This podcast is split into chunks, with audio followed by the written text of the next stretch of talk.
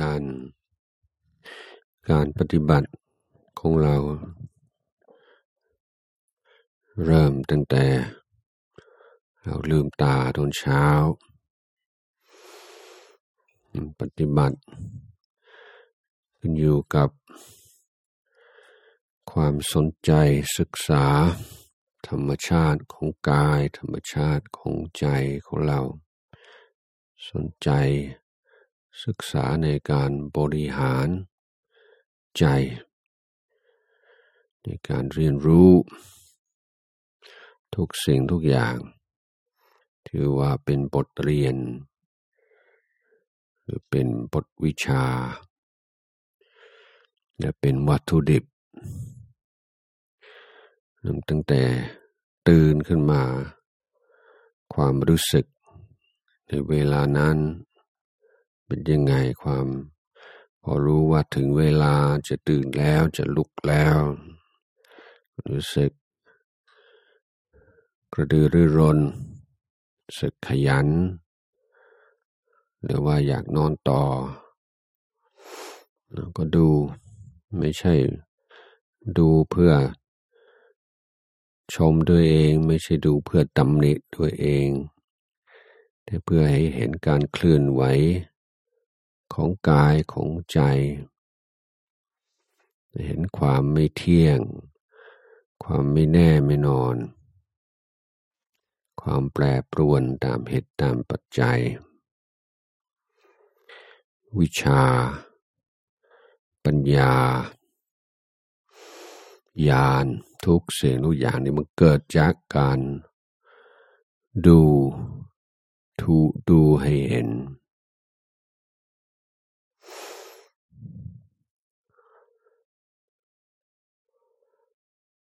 ที่ในการปฏิบัติ ต้องการน้อมจิตอยู่ในปัจจุบันในการอยู่ในปัจจุบัน ไม่ใช่เป้าหมาย แต่เป็นเงื่อนไข เราจะศึกษาธรรม ภาคปฏิบัติ เราต้องมาอยู่ในห้องเรียน ห้องเรียนก็คือปัจจุบันขณะ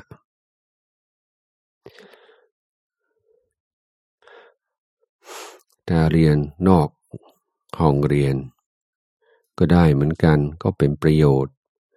ในระดับหนึ่ง แต่มันไม่ลึกซึ้ง แล้วปัญญา ที่เราต้องการคือปัญญา ที่สามารถตัดกิเลสได้ หรืออย่างน้อยบรรเทากิเลสหรือลดกิเลส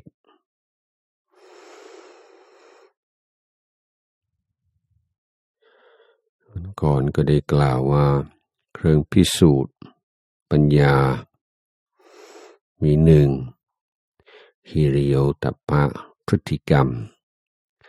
ผู้ที่มีปัญญา จะอยู่ในกรอบของศีลธรรมด้วยความพอใจ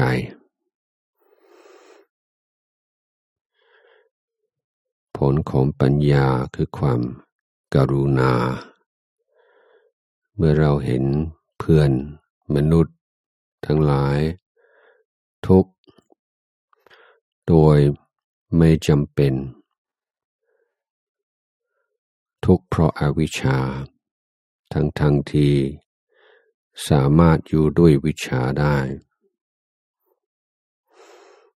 ทุกทั้งทั้งที่ไม่ต้องการเป็นทุกข์ ขาดความสุข ทั้งทั้งที่ต้องการความสุข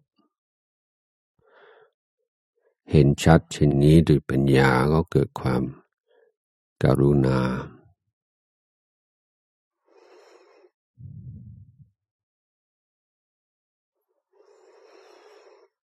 แต่ปัญญา ก็มีเครื่องชีวัดข้อหนึ่งคือผลต่อกิเลส แต่ปัญญาในไตรลักษณ์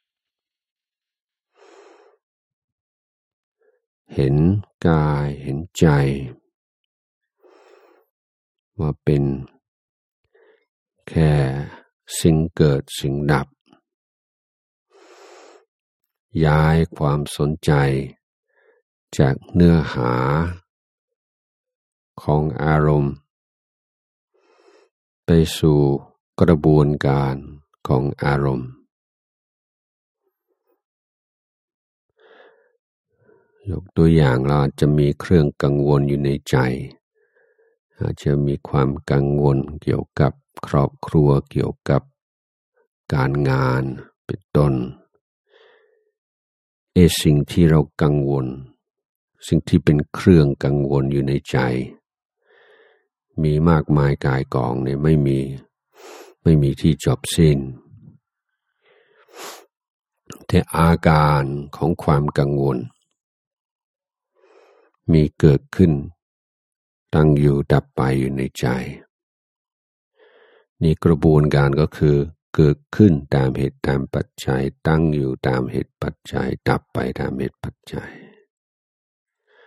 นี่คือกระบวนการส่วนมากเราไม่เห็นกระบวนการเพราะเรามกบุญอยู่กับเนื้อหา สิ่งที่กังวล แต่ในการภาวนา เราฝึกจิตให้มีวินัย ให้จิตยอมอยู่กับ ธรรมชาติคือลมหายใจเข้า ลมหายใจออกแล้ว จิตก็สามารถปล่อยวางความหมกมุน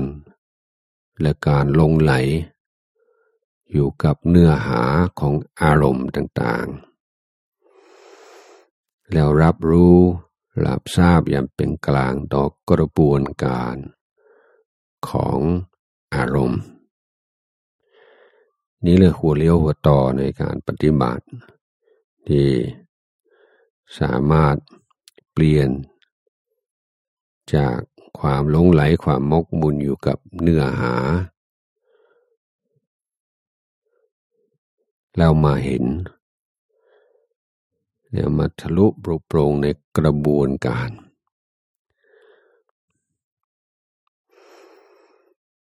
นั้นในชีวิต ของเราบางในบางโอกาส บางกรณีก็สมควรและจำเป็นที่จะต้องให้ความสำคัญกับเนื้อหา แต่ระหว่างการปฏิบัติ เราก็เปิดมิติใหม่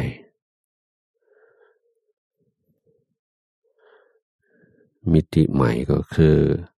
การรับรู้การเห็นชัดในกระบวนการ ของรูปของเวทนาของสัญญาของสังขารของวิญญาณของกายของใจ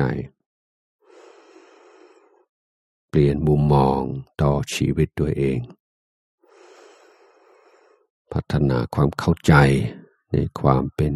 มนุษย์ของเรา เปลี่ยนไม่ใช่เปลี่ยนด้วยทฤษฎี เปลี่ยนด้วย ปรัชญาจะเปลี่ยนด้วยการเห็นความจริง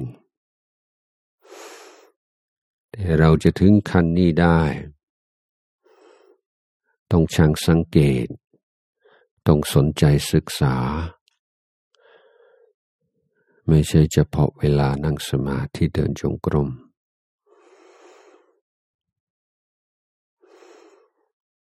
แต่การ ภาวนาอยู่ในรูปแบบ ก็เป็นการทำแบบเข้มข้น โดยจัดสรร สิ่งแวดล้อม อิริยาบถของกาย สิ่งแวดล้อมของจิตทั้งหมด ให้เอื้อที่สุดต่อการภาวนา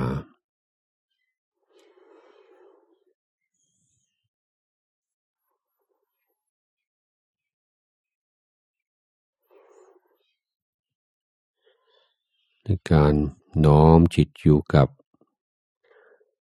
ลมหายใจเข้า ลมหายใจออก เราควรจะมี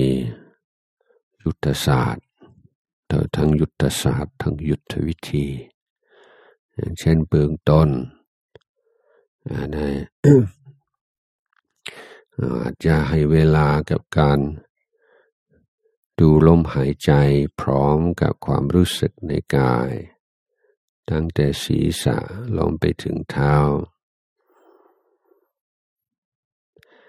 ให้เน้นกับการทำความคุ้นเคย ความเป็นมิตรกับลมหายใจ สร้างความผูกพันกับลมหายใจความสุข ในการมีสติอยู่กับลมหายใจ อันนี้เหมือนกับเป็นการวอร์มอัพกับเป็นการเตรียมตัว พอสมควรแล้ว เราจึงไปอยู่ที่ทำงานของเรา เช่นที่บริเวณปลายจมูกแล้วตั้งสติตรงจุดนั้น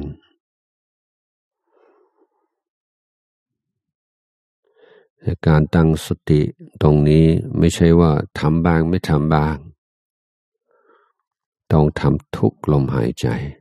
เข้าทุกลมหายใจออก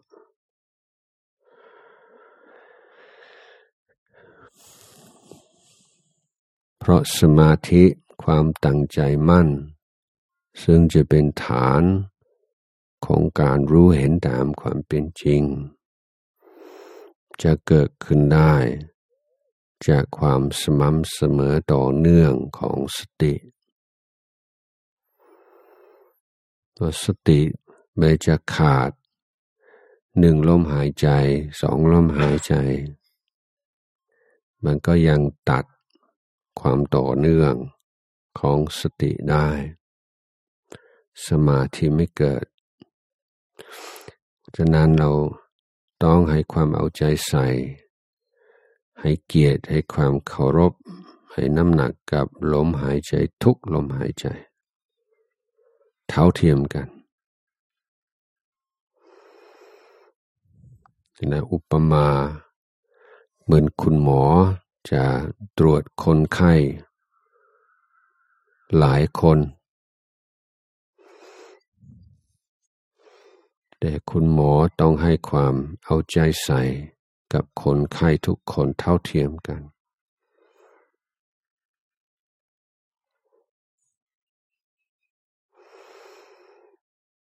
สติก็คือ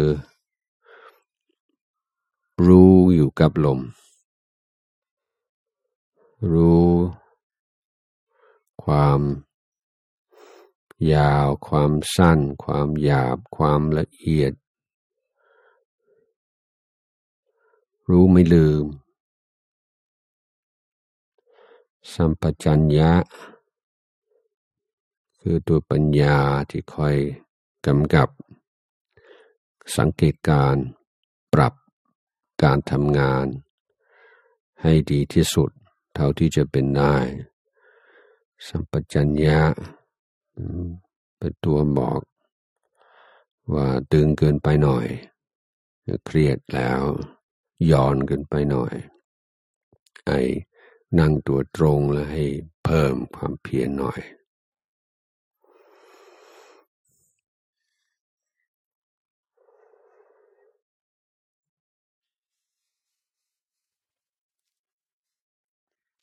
ถ้ามีเวทนาปรากฏ แล้วก็ป้องกัน อย่าให้เกิดความ น้อยใจว่าอ้าวอีกแล้วอย่าเกิดความเสียดายอย่าเกิดความท้อแท้ นั่นก็คือกิเลส เวทนานี่ยังไม่ใช่กิเลสนะ เวทนาก็เป็นสิ่งท้าทาย เป็นบทวิชาบทเรียน ในการการภาวนาคือการแก้ปัญหา อย่างเช่นเบื้องต้นปัญหาก็คือทำยังไงจึงจะอยู่กับลมหายใจ ในลักษณะที่กิเลสไม่เข้าครอบงำจะอยู่กับลักษณะอาการของลมหายใจจะใช้คำบริกรรมช่วยจะนับลมหายใจก่อนดีไหมนี่เป็นโจทย์ว่าทำไมจิตใจจะยอมอยู่กับลมหายใจ ในต่อมาสิ่งท้าทายจะเปลี่ยนแปลง ทีนี้ก็มีเรื่องเวทนาเกิดขึ้นเราทำยังไงก็เปิงต้อนพอหลับรู้ต่อเวทนาป้องกัน อย่าให้จิตเกิดวิภาวตัณหาไม่อยากมีไม่อยากเป็น แล้วก็กลับมาอยู่กับลมหายใจ ถ้าเวทนารุนแรงขึ้น แล้วก็วางลมหายใจ มาภาวนากับเวทนา การภาวนาเวทนาว่ามีหนึ่ง การสร้างอารมณ์ที่เป็นกุศล เพื่อทดแทนอารมณ์ที่เป็นอกุศล ที่เขาไปยึดติดในเวทนา เช่นอาการที่เป็นอกุศล ก็มีพวกไม่ยอมรับ มาอยู่ในกลุ่มไม่ยอมรับน้อยใจเสียใจท้อแท้ใจ ไม่อยากให้มีไม่อยากให้เป็นอย่างนี้ แต่เราก็แก้โดยการสร้างอารมณ์ยอมรับเต็มที่คือเมตตายอมรับอย่าไม่มีเงินไข หายใจเข้า หายใจออกก็แผ่เมตตา ต่อ กายของเราส่วนที่จุดที่กำลัง มีเวทนา มีทุกขเวทนา สร้างความรู้สึกยอมรับไม่สู้ เป็นมิตร สงสาร เหมือนลมหายใจเข้าลมหายใจออกตรงจุดที่กำลังปวดอยู่ ถือมันก็เป็นลมเย็น ที่เข้าออกตรงจุดนั้นพอดีมันลูบคลามด้วยความรักด้วยความยอมรับ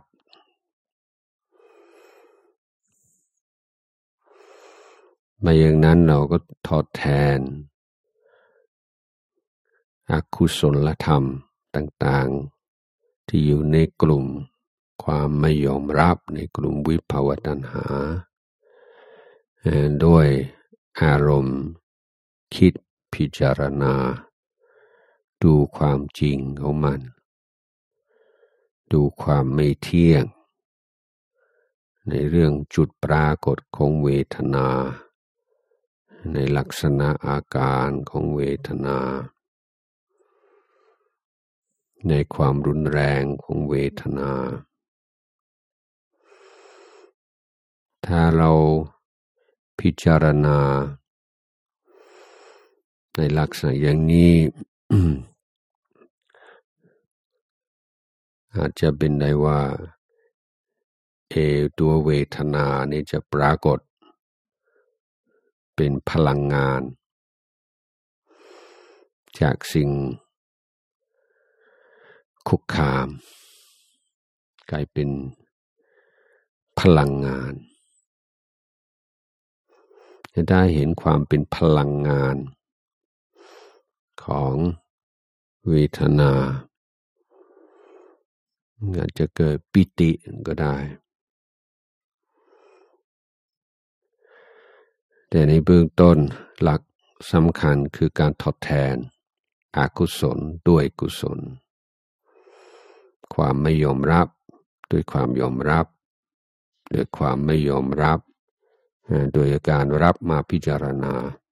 เป็นบทวิชา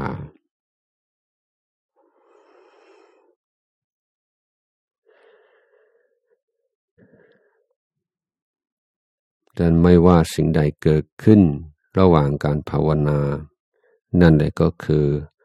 บทวิชา นั่นก็คือสิ่งที่เราต้องทำความเข้าใจ แต่ความง่วงก็เหมือนกัน ความง่วงก่อนจะเกิดเต็มที่ ก็ต้องมีอาการอ่อน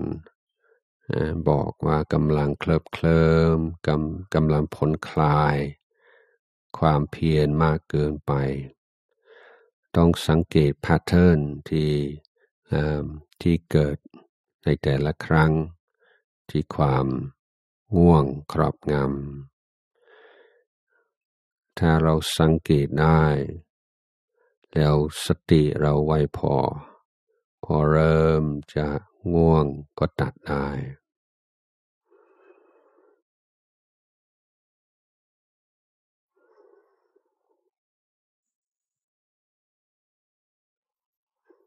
ความฟุ้งซ่านย่ามีอย่าไปสู้กับมัน สู้กับมันก็คือการ สำคัญมันหมายมันจนเกินไปให้เรารู้เฉยๆว่าจะจะดึงจิตกลับมาอยู่กับลมหายใจ แป๊บเดียวก็ไปแล้ว ไปโน่นไปนี่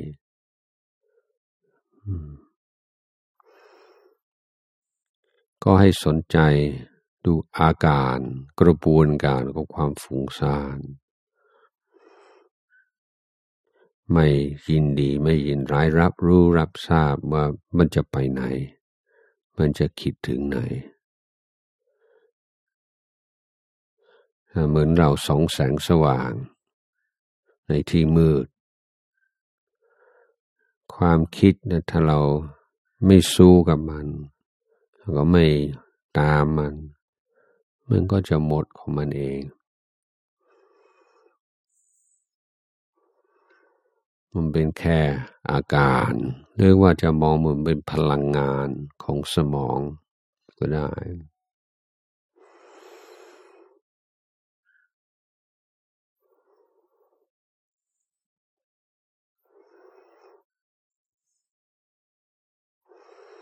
เน้นการในกระหว่างการภาวนา เรากำลังศึกษาเรื่องสุขเรื่องทุกข์ เหตุให้เกิดทุกข์ เหตุดับทุกข์ เหตุให้เกิดสุข สิ่งที่ป้องกันไม่ให้ความสุขเกิดขึ้น เราก็เรียนรู้จากประสบการณ์ตรงในปัจจุบัน พยายามอยู่ในห้องเรียนคือปัจจุบันขณะ